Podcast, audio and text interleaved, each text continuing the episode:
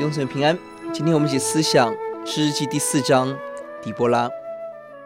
这一章仍然是一到三节，以色列恶行，神兴起外敌夏所王耶宾来攻击。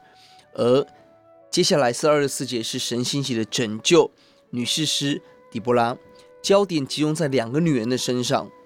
底波拉是女士师、女先知，判断是非，并且承担起征战总指挥的任务。第二个小女子叫雅意，一个平凡的小女子，在富家的世交耶宾跟以色列人中间，她选择以色列人，并且有胆气把一个大将军亲手杀死，赢得胜利。这章不但强调女子在侍奉当中的重要，反过来也强调男子在征战中的退缩胆怯，这也是事实时代的悲剧。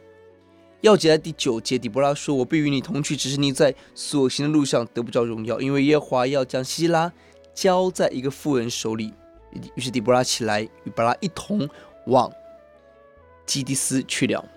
因着巴拉的软弱，使得神把荣耀交给一个小女子雅伊。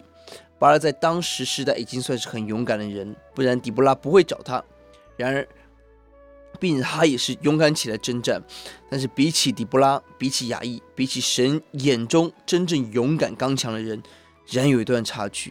弟兄姊妹，今天我们已经在服侍主了，求主让我们得着耶稣等级的刚强，不是巴拉等级的刚强，不是自己以为的刚强，让我们用神所喜悦的方式起来征战。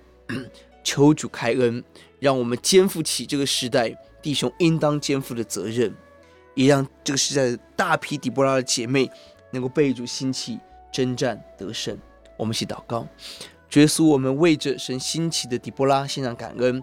我们为一个小小的女子雅亿，哦，能够在跟父亲世交这样子的一个耶宾面前选择忠于耶和华神，选择以色列人，这样子的勇气胆量，求主给今天的姐妹，也呼求主让今天的弟兄。不要做巴拉，让我们人生可以勇敢、刚强的在征战的第一线冲锋陷阵，得胜有余。听我们的祷告，奉耶稣的名，阿门。